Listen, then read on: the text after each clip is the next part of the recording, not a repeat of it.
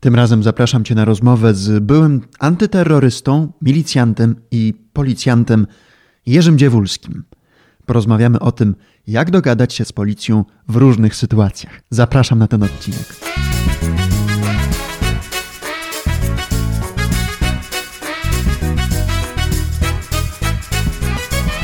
Witaj w Sztuce Gadania, czyli audycji o dogadywaniu się z innymi w różnych sytuacjach, a także o publicznych wystąpieniach. Zapraszam najlepszych ekspertów, a także dzielę się swoimi przemyśleniami na temat komunikacji. Nazywam się Krzysztof Jakubowski i zaczynamy!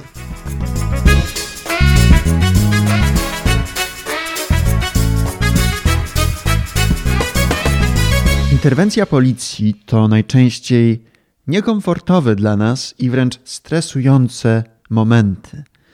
Z naszym dzisiejszym gościem, Jerzym Dziewulskim, porozmawiamy o tym, jakie są najczęstsze reakcje obywateli podczas interwencji policji, czy funkcjonariusze są szkoleni, jak rozmawiać z nami, obywatelami, z czego wynikają negatywne zachowania policjantów, jak reagować, kiedy policja chce nas wylegitymować bez powodu, czy naszym zachowaniem możemy wpłynąć na zachowanie funkcjonariuszy, na przykład na szybkość załatwienia sprawy albo łagodniejszy wymiar kary. Jak częste jest obecnie zjawisko korupcji? No i nie zabraknie też tematu gorącego, mianowicie koronawirus. Jerzy Dziewulski odpowie na pytanie, czy koronawirus mógłby albo czy jest bronią biologiczną i czy jesteśmy przygotowani na takie zagrożenie. Zanim zaproszę Cię na rozmowę, to zachęcam Cię do dołączenia do facebookowej grupy Podcast Sztuka Gadania, ponieważ tam dowiesz się znacznie więcej, a także poznasz lepiej naszych gości i część społeczności sztuki gadania. Zapraszam Cię także do wsparcia audycji w serwisie Patronite, ponieważ dzięki Tobie, dzięki tym małym cegiełkom, audycja może się rozwijać i w ogóle dalej istnieć w tych trudnych i specyficznych czasach, także dla tej audycji. Możesz to zrobić wchodząc na stronę www.patronite.pl ukośnik Jakubowski. Bardzo mi pomożesz, do czego Cię gorąco zachęcam. A teraz zapraszam na rozmowę. Gościem sztuki gadania jest Jerzy Dziewulski. Bardzo mi miło Pana przywitać. Dzień dobry. Dzień dobry, witam Państwa. Audycja dotyczy porozumiewania się z innymi w trudnych, stresujących sytuacjach także. I interwencja policji na pewno należy do takich sytuacji.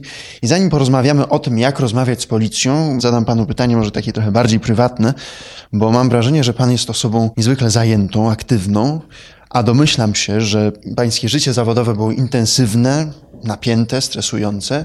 Dlaczego nie ma Pan ochoty powiedzieć, radźcie sobie sami, beze mnie, mnie to już nie obchodzi? Skąd taka aktywność w Pańskim życiu nadal? Iwan, e, sam się nad tym zastanawiałem. Dokąd zmierzam, bo ja już swoją drogę zakończyłem. Ale doszedłem do jednego wniosku, Iwan. Często jest niestety tak, że ludzi, którzy odeszli z tej służby, nie wykorzystuje się. W żaden sposób. Co to znaczy? Mają doskonałe doświadczenie. Mają doświadczenie wynikające z ich osobistych przeżyć. Ono jest ważniejsze, proszę pana, niż doświadczenie jakiegoś typu administracyjnego, kierowania, dowodzenia itd. Tak Ważne jest to, co przeżyli, co widzieli. Ważny jest także sposób konfrontowania ich wiedzy, którą nabyli w wyniku różnego rodzaju przeżyć, sytuacji, z tą wiedzą, która jest wiedzą czysto teoretyczną. I, i to jest często zaskakujące, bo widzę, proszę pana, e, policjantów, którzy są pełni wiary w to, że coś potrafią, że coś umieją, że dadzą sobie w określonych warunkach radę. A wtedy, kiedy spotykają się z rzeczywistością praktyczną, to niestety jest no, wyraźny dysonans tutaj. Z prostej przyczyny. To chyba wynika z sytuacji zachowań polityków często, których policjanci może nie naśladują, ale, ale, ale słuchają w ten sposób. I na przykład, ona mówi się o zamachach terrorystycznych, my jesteśmy przygotowani, my to, my tamto, my to. Oczywiście. To jest czysta teoria. Jesteście przygotowani, dopóki coś nie walnie. Jak walnie, to wtedy zobaczycie, czy jesteście przygotowani. No więc spokojnie, nie radzę mówić, że jesteśmy przygotowani do tego, że koronawirus działa już w Polsce, prawda? Bo nie jesteście, nigdy nie będziecie przygotowani. To jest właśnie cała, wie pan, filozofia roboty policyjnej. Otóż uczy się policjanta, jak postępować, jaką przyjmować taktykę, jaki stosunek, jaki rodzaj konfrontacji, jeżeli ona jest niezbędna. A rzeczywistość, proszę pana, rzuci tego policjanta na kolana z prostej przyczyny. Bo często się ma to nijak do tego, co się dzieje na ulicy. I teraz. Stąd moja, proszę pana, chęć dotarcia często do policjantów. Zresztą ja prowadzę zajęcia, zdarza mi się od czasu do czasu na różnych uniwersytetach, na, w szkołach wyższych, gdzie przekonuję ludzi do pewnego sposobu e, zachowań na wypadek określonych zdarzeń. I jakoś nie mogę się z tym zatrzymać, wie pan, bo, e, bo wiem jedno. Wśród moich kumpli są ludzie, którzy mają doświadczenie nieprawdopodobne, wynikające z tego, że byli szkoleni na Zachodzie, byli szkoleni no, na przykład w Niemczech, we Francji, w Stanach Zjednoczonych, wie pan, w różnych częściach świata. Poznali tą robotę policyjną, a jednocześnie mają to, czego często policjant nie ma, doświadczenie. E, I ten, ta różnica między mm, przekazem, proszę pana, w szkole, e, przekazem często w służbie, a doświadczeniem moim, wynikającym z e, praktyki, no powoduje to, że wie pan, jakoś zatrzymać się nie mogę, chociaż powinien. Ale sądzi pan, że ta pańska wiedza, doświadczenie są wykorzystywane rzeczywiście tak, jak być powinny? Czy... Nie, nie. Proszę pana, ono nigdy nie zostanie wykorzystane. Problem polega na tym, że żaden rodzaj władzy, nigdy, proszę pana, e, a więc w czasie, w którym żyje, a żyje długo, e, nigdy nie wykorzystuje tych, którzy, którzy odeszli. Tak się dzieje tylko, proszę pana, w dobrych demokracjach. Tak się dzieje w Stanach na przykład, gdzie wykorzystuje się ludzi e, do różnego rodzaju prac, powiedziałbym, no, takich praktycznych. E, gdzie przekaz doświadczeń jest bardzo istotny. Jeżeli ktoś, no, nawiązywaliśmy do, nawiązywałem do terroryzmu, jeżeli komuś się wydaje, że ma plan, że ma dobry plan, że wszystko już przećwiczył, proszę pana, to konfrontacja z rzeczywistością będzie straszna, zapewniam pana. Proszę pana, mnie się ciągle wydawało, że ja mam dobry plan, doskonale przygotowanych ludzi, e, dobry sprzęt, wszystko co trzeba. A konfrontacja, proszę pana, zwaliła mnie z nóg. Z prostej przyczyny, bo chaos jest tak straszliwy, że nie możemy go przewidzieć ani uwzględnić w planach. Nie możemy uwzględnić w planach tego, co, mm, co niesie ze sobą, proszę pana, e, publiczny krzyk wynikający z chęci uzyskania informacji przez dziennikarzy, przez przełożonych, przez innych ludzi. W momencie zdarzenia przestaje pan praktycznie biorąc organizować ten system, który ma temu zdarzeniu zapobiec albo go zlikwidować. A zaczyna się pan zajmować, proszę pana, udzielaniem odpowiedzi różnego rodzaju ludziom, którzy są pańskimi przełożonymi i nie może pan ich zepchnąć na drzewo, chociaż ja tak robiłem a dziennikarzami, a innymi, którzy, mm, którzy po prostu chcą wiedzieć, co w danej sytuacji się zdarzyło, co jest ważne, co nie jest istotne, co jest bardziej istotne.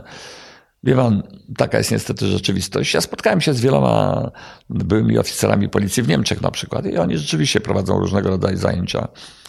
To jest taki styl, proszę pana, władzy w Polsce, który polega na tym, że pytanie kogoś, kto rzeczywiście doświadczył wiele, kto przeżył wiele, kto był ranny, kto strzelał do ludzi, do bandziorów zabijał, bo musiał. No, były, były i takie sytuacje. Także do terrorystów. Pytanie go, proszę pana, o to, jak walczyć, co jest istotne, sprowadza się przeważnie do takiej odpowiedzi. Jeżeli go będziemy pytać, to znaczy, że sami nie wiemy. I wtedy niechętnie Proszę pana, takich ludzi się wykorzystuje. A przecież to jest kompletna bzdura. Tu nie chodzi o to, że wy nie wiecie, ale nie macie doświadczenia. To w takim razie, korzystając z pańskiej wiedzy, doświadczenia i pamięci, Jak pan sądzi, jakie są najczęstsze reakcje obywateli podczas interwencji policji? Cholera, to wie pan, to jest trudne pytanie, ponieważ to w zasadzie należałoby pytać socjologa albo psychologa, ale Polak jest bardzo charakterystycznym obywatelem w Europie. Powiedziałbym nietypowym, jeżeli chodzi o stosunek do policji. Nietypowym w sensie negatywnym, niestety. Otóż Polak ma w sobie coś, w zasadzie każdy Polak. Jeden być może trzyma to w swojej psychice i nie wypuszcza tego na zewnątrz, a inny no, zewnętrznie emanuje swoim stosunkiem do, do, powiedzmy sobie, do władzy.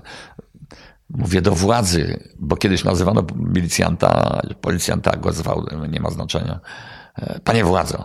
Władza, no bo reprezentuje pewien rodzaj władzy. Nie oszukujmy się, tak rzeczywiście jest. Stosunek Polaków do władzy przez dziesiątki, jeżeli prawie nie setki lat, był bardzo negatywny, jak pan wie. I to niestety, proszę pana, pozostało do dziś. Mimo, że upłynęło wiele lat i wiele robiono, przynajmniej medialnie, żeby ten stosunek zmienić. I to w mojej ocenie, jeżeli chodzi o Polaków, nie uda się. Dlaczego? Ten pierwszy przykład, mówiący, o którym mówiłem, że, że to jest wynikiem pewnych zaszłości, nie do władzy, nie do poleceń, nie do nakazów. Co w konfrontacji z, z zachodnimi krajami, no, proszę pana, jest jednoznacznie negatywne. Przeważnie policjant żądając, a ma prawo żądać i ma prawo dostać, i, i, a obywatel ma obowiązek pokazać swój dowód tożsamości. A więc policjant zwraca się do człowieka idącego po ulicy, zatrzymuje go i prosi o przekazanie dowodu osobistego lub innego do, dokumentu tożsamości. Często jest tak, że stosunek jeden na jeden jest pozytywny. Bardzo często jest z kolei tak, że stosunek dwóch obywateli do jednego policjanta jest negatywny. I to jest ciekawe. Dlaczego? To już jest sprawa postaw. Postawy wśród tych dwóch ludzi, od których oczekuje się okazania dokumentu. Jeden jest, który lubi się konfrontować, drugi natomiast nie. I ten, który się lubi konfrontować, pokaże przed tym drugim kumplem swoją pozycję, swoją postawę. Często właśnie takie zdarzenia prowadzą do konfliktów. Często one nie wynikają z zachowań policjanta, a raczej z zachowań ludzi. Czy w tej sytuacji policjant powinien być w jakiś sposób tolerancyjny? Proszę pana, byłem dość długi czas na praktyce w Stanach Zjednoczonych i tam są dwa rodzaje policjantów. W Polsce są trzy rodzaje. Spięci i wyluzowani w Stanach Zjednoczonych. Spięci to tacy, którzy bezpośrednio prowadzą interwencję. Wyluzowani to tacy, którzy od dawna pracują w określonym rejonie i którzy na widok jakiejś tam nawet drobnej awantury starają się łagodzić sytuację. Nie są ani do jednego, ani do drugiego człowieka, którzy się przepychają, coś tam robią, nie są agresywni. Są raczej wyluzowani z takim, panowie, no, mogę was zakuć, zaprowadzić gdzie trzeba, rozwiążemy konflikt. Ale ponieważ ja mam tą władzę i tą siłę i tą moc e, wynikającą z munduru, w związku z czym uspokójcie się, dajcie sobie spokój, przestańcie, nie róbcie tego, prawda, i tak dalej. W Polsce natomiast są trzy rodzaje policjantów.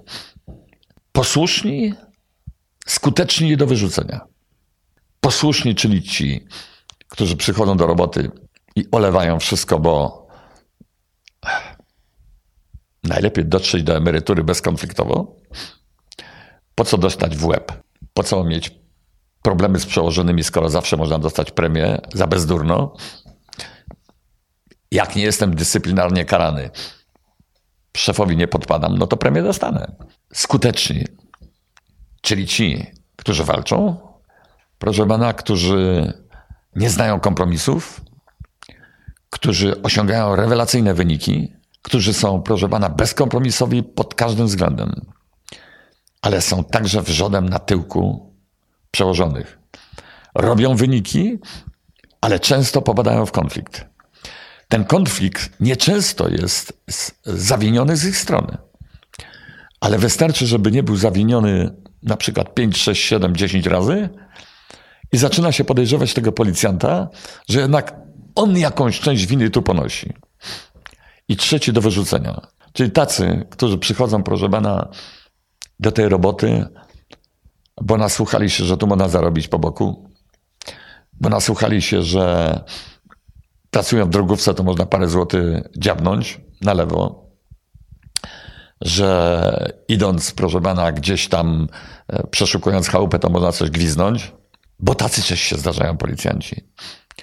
Jeżeli przychodzi do roboty ktoś, kto stosuje zasadę stolarz albo gliniarz, czyli jestem stolarzem, nie mam roboty, nie mam zleceń, a w policji przyjmują, to idę do policji. Wie pan, to to już jest nieszczęście, które na pewno tak się skończy, że zaliczą go do jednej z tych grup, ale na pewno nie do skutecznego. A czy przyszłych funkcjonariuszy szkoli się jakoś, jak rozmawiać z obywatelami, nawet tymi, którzy są podejrzani o jakieś wykroczenie czy przestępstwo? No wie pan, to jest bardzo istotne pytanie, ale otwarcie panu powiem.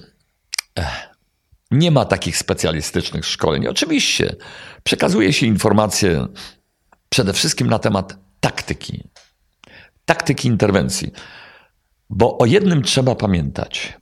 Wracając do tej oceny zachowań ludzi, to także często negatywne zachowania prezentują policjanci. Proszę pana, jeżeli policjant w sposób, powiedziałbym, no, nieodpowiedni zachowuje się nonszalancko albo agresywnie, pokazując swoją władzę przed obywatelem, no to mówię jasno, często może sprowokować konflikt. I często tak jest. Co do tego nie mam wątpliwości. Często tak jest, ponieważ góra policji, czyli kierownictwo policji, nakłada pewne obowiązki na policjantów, wynikające, proszę pana, z konieczności przedstawienia innym z kolei ludziom coraz lepszych sprawozdań z ich służby, z ich pracy. W związku z czym policjanci często wykonują czynności, których w normalnych warunkach by nie wykonywali, bo nie było potrzeby. Proszę pana, co jest istotą roboty policjanta? Istotą roboty policjanta dziś jest liczba interwencji. Co to znaczy? Im więcej masz interwencji skutecznych, także których ukarałeś mandatem, tym jesteś lepszy w służbie. Przecież to jest chore. Wie pan, uczył mnie roboty policyjnej sierżant. Ja już miałem dwa lata studiów, jak przyszedłem do milicji i uczył mnie sierżant, który miał, proszę pana, szkołę podstawową, a pracował w Wydziale Kryminalnym i chodził do szkoły średniej. Uczył mnie roboty. I kiedy spóźniłem się do pracy, on mi dopiero otworzył oczy. Co jest istotne w gruncie rzeczy w służbie i na co powinno się zwracać uwagę. Kiedy spóźniłem się, mówię, przepraszam pana, no, nawaliłem, niestety dwie godziny się spóźniłem, bo tam tłumaczyłem się. On mi powiedział brutalnym językiem, kurwa, co mnie to obchodzi? Dla mnie to możesz w ogóle do roboty nie przychodzić. Jak gałę wywaliłem, myślę sobie, o co mu chodzi? Wiesz, co jest istotą? Istotą twojej pracy jest to, żeby w miejscu, w którym pełni służbę, nie było żadnego przestępstwa. Wie pan, i ja zacząłem się zastanawiać, przecież rzeczywiście to jest istota roboty policyjnej. I proszę pana, konfrontując to z rzeczywistością, policjant, który schodzi ze służby, a w którego rejonie nic nie było, nie było włamania, nie było napadu rabunkowego, nie było kradzieży, ale nie wylegitymował odpowiedniej liczby ludzi, nie było określonej liczby interwencji, to jest zły policjant, słaby policjant. Proszę pana, to jest choroba. To jest choroba, która toczy policję od wielu, wielu lat. Czyli zmierzam do jednego. Do tego, iż ludzie często, idąc ulicą, wiedzą o tym, że istotą roboty policyjnej jest dzisiaj interwencja, czyli legitymowanie. I często stosunek ich do takich czynności policyjnych, no powiedzmy sobie, jest także negatywny, bo idę ulicą, nic nie zrobiłem i zostaję zatrzymany.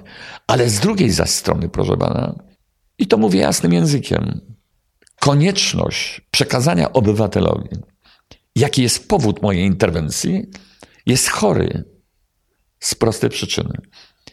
Policjant nie musi się tłumaczyć, dlaczego legitymuje, ale dziś jest taki nakaz.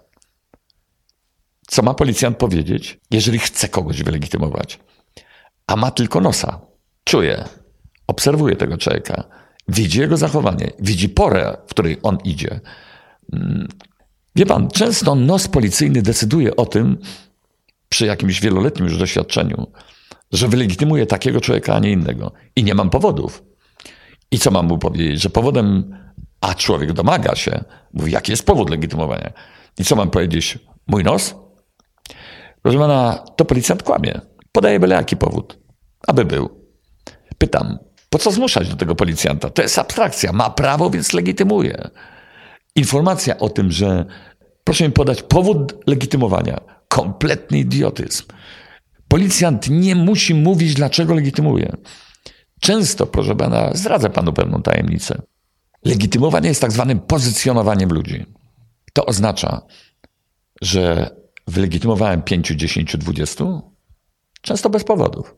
Ale w tym miejscu akurat, w tym czasie zostało popełnione włamanie, o którym ja nie wiem. Czyli ja, policjant, który legitymuje na ulicy, nie wiem, że zostało dokonane włamanie w określonych warunkach właśnie w tym czasie, do mieszkania gdzieś.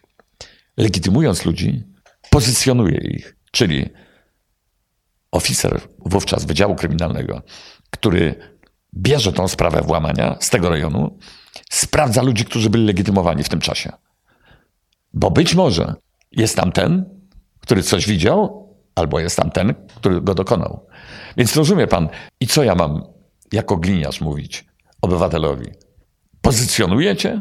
Bzdura, legitymuję, bo mam takie prawo ustawowe. Więc to jest czyste, wie pan. Ja przestrzegam ciągle przed stosowaniem różnego rodzaju wytrychów. Obywatel ma wiedzieć, dlaczego go legitymujesz. Nie musi wiedzieć. Dlaczego? Bo masz takie prawo. A czy naszym zachowaniem, naszym obywateli, możemy wpłynąć na działanie funkcjonariuszy, na przykład na szybkość załatwienia danej sprawy albo na łagodniejszy wymiar kary? Proszę pana, teoretycznie tak. Teoretycznie ma pan rację. E, wie pan, to warto skonfrontować taką sytuację związaną z pańskim pytaniem, bardzo istotne.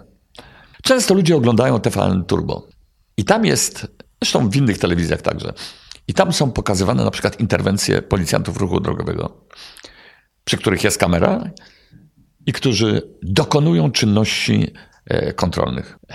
Zapewniam pana, że wtedy, gdyby nie było tej kamery, to być może na skutek dobrej postawy człowieka, który przyznaje się do popełnionego wykroczenia, niewielkiego, ale które zostało nagrane, policjant musi dokonać czynności do końca.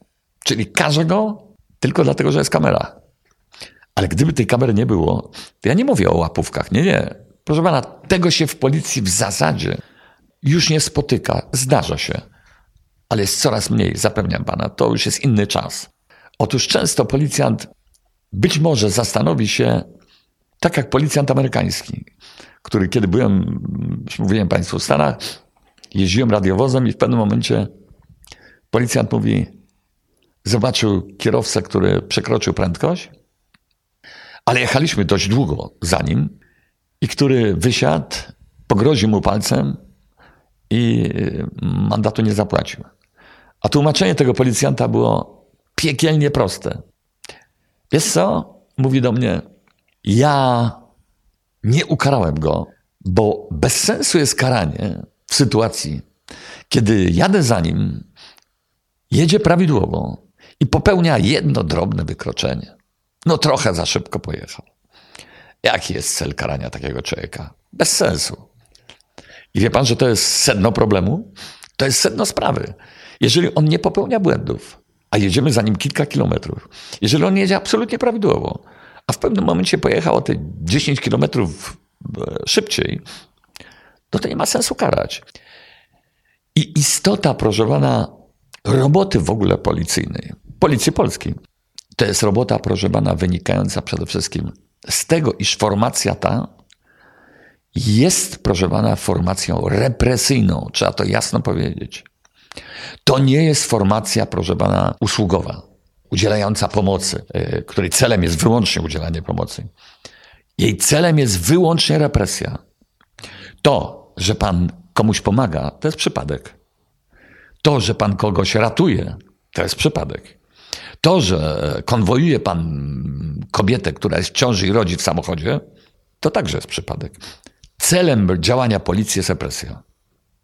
Powinno być inaczej, tak? Powi powinno być to chęć niesienia pomocy przede wszystkim? Proszę pana, nie. Nie. Podstawą jest jednak represja. Dlaczego? Często się mówi, że, że my pomagamy, my udzielamy pomocy, my, my, my chronimy i tak dalej, i tak dalej. Panie doktorze, ten cel może być nawet na radiowozie wypisany. Chronimy, pomagamy i tak dalej. Tylko za przejście po pasach na zielonym świetle, stojący obok policjant nie podejdzie do pana i nie powie: Szanowny obywatelu, bardzo panu dziękuję, że pan był łaskaw przejść przy zielonym świetle i po przejściu dla pieszych. Policja nie dziękuję za dobre zachowania obywateli. Policja reaguje na negatywne zachowania obywateli. Pomoc jest tylko, proszę pana, jednym z elementów działania policji. Często jest przypadkowa. Ale intencją działania policji jest represja. Łapać tych, którzy popełnili przestępstwo, zatrzymywać tych i karać tych, którzy popełnili wykroczenie. A jak w takim razie możemy wpłynąć na, na funkcjonariusza naszym zachowaniem, żeby ta kara była mniejsza lub, lub na przykład ta sprawa była szybciej załatwiona? No właśnie, jest to niezwykle istotne. Wie pan, policjant, który jest policjantem na luzie, potrafi zrozumieć różne sytuacje. Że ktoś mu chciał zrobić tak, a nie powinien. Zrozumieć to, być może zastosować pewną formę pouczenia, być może pogrodzić palcem w cudzysłowie. Bo często jest tak, przynajmniej było tak. Policjant, który proszę pana ukarał za przekroczenie prędkości, kiedy ktoś się spóźnia na spotkanie, mówi, a taki owaki, sukin syn, popatrz, ukarał mnie za przekroczenie prędkości. Albo sytuacja Spóźniłem się, ale wiesz, policjant mm, zatrzymał mnie, bo, bo przekroczyłem prędkość. Ale przyzwoity chłop, wiesz, dałem w łapę stówę. Więc wie pan, tu takie są właśnie niestety relacje. Łobuzem jest ten policjant, który każe.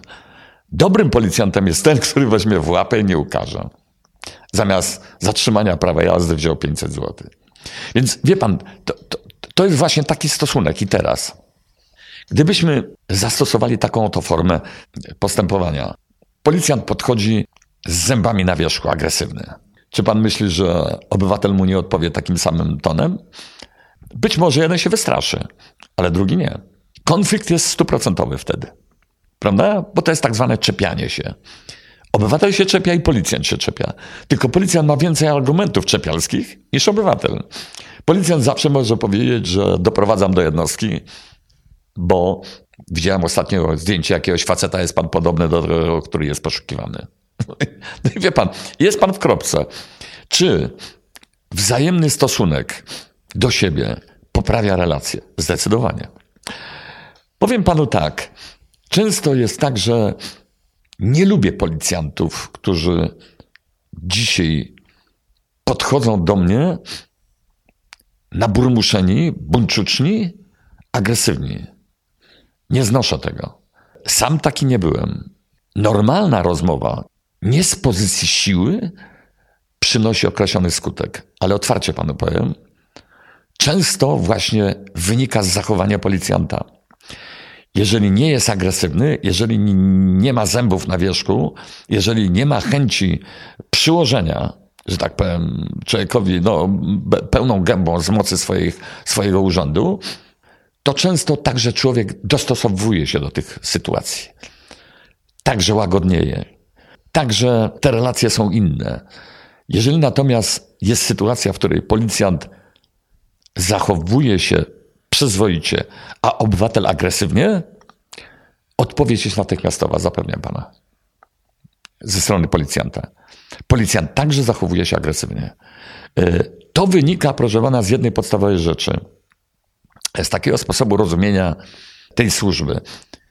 Jeżeli ja mam możliwości zastosowania pewnych sankcji, a ty, bracie, jakby prowokujesz mnie do ich zastosowania, to ja to zrobię. Łagodzą relacje między policjantem a obywatelem wspólne sytuacje, które nie zmierzają do konfliktu. Często jest tak, że to częściej policjant, który jest spokojniejszy, wyluzowany, nieagresywny, te sytuacje łagodzi na początku. Natomiast zawsze, kiedy jest agresywny policjant, to te sytuacje prowokuje. Wydaje mi się, że dużo zależy od policjanta, no bo sytuacja interwencji policji jest zwykle stresująca dla obywatela, więc, więc to no, trudno się dziwić, że są nerwy i być może to może być interpretowane jako agresja, a po prostu obywatel się zestresował. Proszę pana, tak. Często jest tak, że człowiek się po prostu boi. Wie pan, no nie oszukujmy się.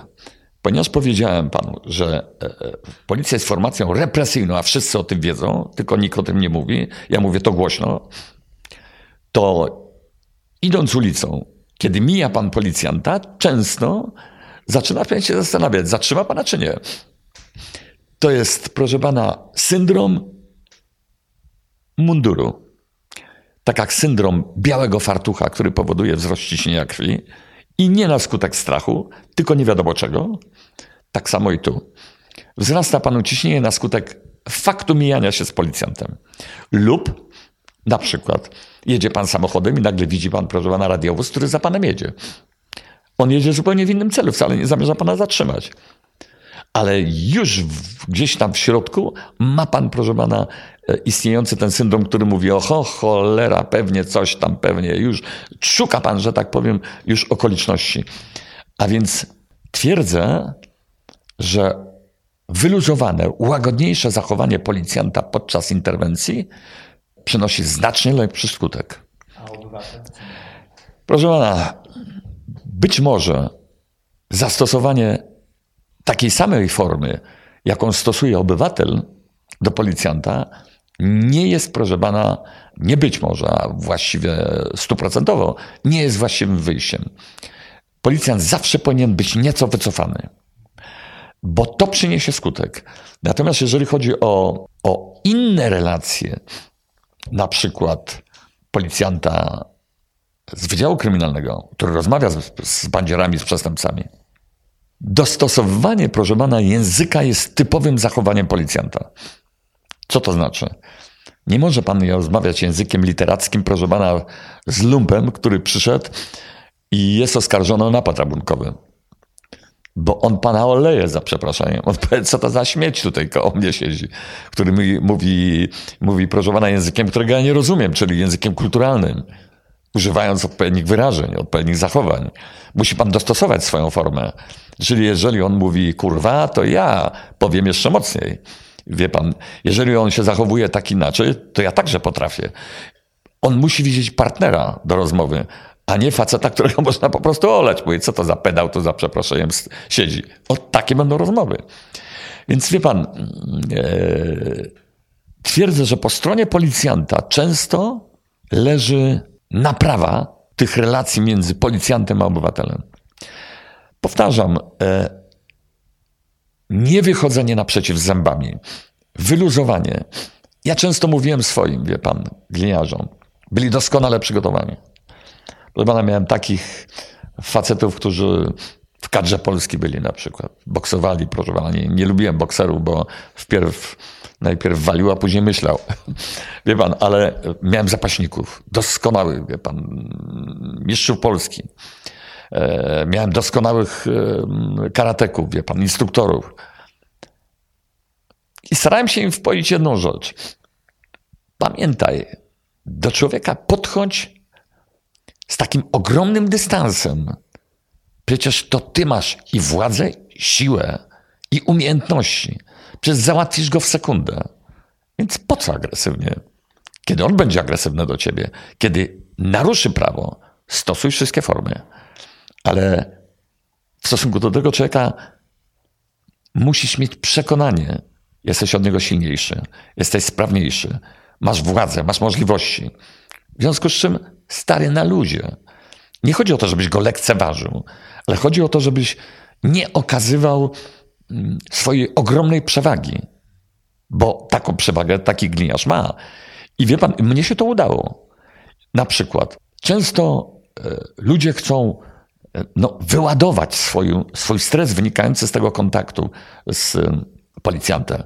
Otóż jeden z moich ludzi podchodzi gdzieś tam do obywatela i ma jakąś tam uwagę do niego i to dość istotną. No i oczywiście tamten agresywnie, on oczywiście wyluzowany, zgodnie z tą moją zasadą. I im bardziej był wyluzowany, tym widział, widział, że tamten jest coraz bardziej agresywny. Ale w końcu pouczył go, zwrócił mu uwagę i odszedł.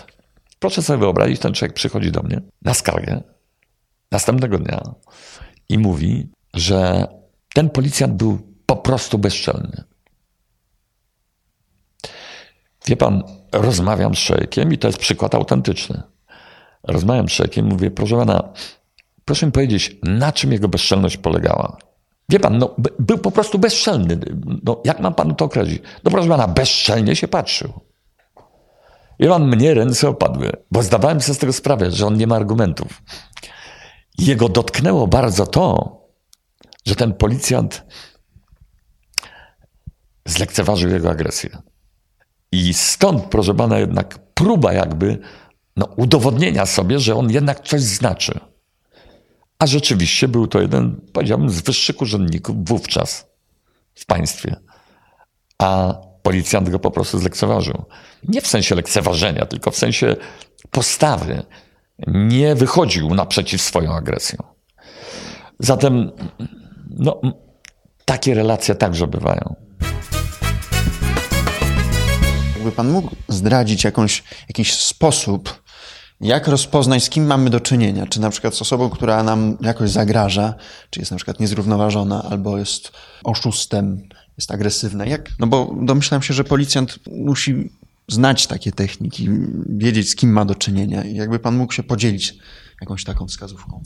Proszę pana, niespecjalnie zna. Policjant na ulicy to, to przeważnie ludzie z krótkim stażem. Nikt pana tego nie nauczy w policji. Nauczy pana doświadczenie i czas. Kiedy pan wie, że człowiek, który zachowuje się tak, a nie inaczej, może być osobą podejrzaną. Ja nie wskażę takich elementów, chociaż się znam. E, z różnych powodów. No, nie mogę odkryć, proszę pana, całkowicie jakiejś tam kuchni, ale zapewniam pana, że policjant, który pracuje w służbie rok, dwa, trzy, nie jest w stanie rozpoznać. Nikt go tego nie nauczy, bo próba uczenia tych elementów, proszę pana, mowy ciała, zachowań, e, prowadziłaby na manowce. Zdecydowanie. Tu trzeba, proszę pana, ogromnego doświadczenia. Lat, proszę mi wierzyć, lat, że można było, patrząc na człowieka, wiedzieć, że łże równo jak cholera. Że, proszę pana, jego zachowanie e, wynikające z zachowania na ulicy jest, proszę pana, podejrzane. Często policjant doświadczony wie, że człowiek, który nie idzie środkiem chodnika bliżej jezdni, może być podejrzany. Im bliżej ściany, im bliżej budynku, im bliżej osłony, tym bardziej zastanawia mnie taki sposób zachowania się na przykład tego człowieka. Zdradziłem panu jedną rzecz. Niby dla postronnego człowieka, który mówi, co ten Dziewulski mówi? Ważne jest to, że on idzie przy ścianie. Proszę Państwa, popracujcie 35 lat tak jak ja i zobaczycie wtedy, że wszystkie elementy odgrywają rolę, także i takie, zapewniam. Bo próba na przykład, mm, proszę pana, ocierania się niemalże o ścianę jest próbą osłonięcia się z jednej strony, jest próbą taką, taką psychologiczną oceną, proszę pana, zachowania człowieka, który się albo czegoś boi, albo ma powód, żeby właśnie tak się zachowywać. Więc, y, ale tego niech pan nie oczekuje od gliniarza na ulicy, zdecydowanie. On pojęcia o tym nie ma. Proszę pana, to jest człowiek, który jest przygotowany do taktyki interwencji jak interweniować, jak o co pytać, e, jak legitymować, jak się wzajemnie ubezpieczać, na co zwracać uwagę, e, w jaki sposób, proszę pana, oglądać świat, który jest przed nim i, i, i które elementy tego świata są istotne z jego punktu widzenia, no, z punktu widzenia bezpieczeństwa, powiedzmy. I żadna szkoła policyjna, żadna, proszę pana, i to wiem z własnej praktyki, nie przygotowywuje policjanta do bezpośredniego wyjścia na ulicę po ukończeniu tej szkoły. Daje mu podstawy do tego, aby on wiedział mniej więcej, jak to wygląda. A co go przygotowywuje? Kumpel, który 10 lat już służy. Drugi, z którym będzie pracował za chwilę. Przygotowuje go życie, proszę pana, manto, kiedy dostanie. Także go przygotowuje. Przygotowują go sytuacje, w których znajdzie się i w pewnym momencie nie potrafi rozwiązać konfliktu. Dlaczego? Całe życie wpajam policjantom jedną rzecz. Żyjesz dzięki temu, że coś umiesz, ale szkoła cię nie nauczy. Nauczy cię bezpośrednia robota. Jeżeli wpakujesz się w jakieś problemy wynikające z Twoich zachowań, to na drugi raz się nie wpakujesz, bo będziesz wiedział, na czym polega konieczność reagowania w takich, a nie w innych warunkach.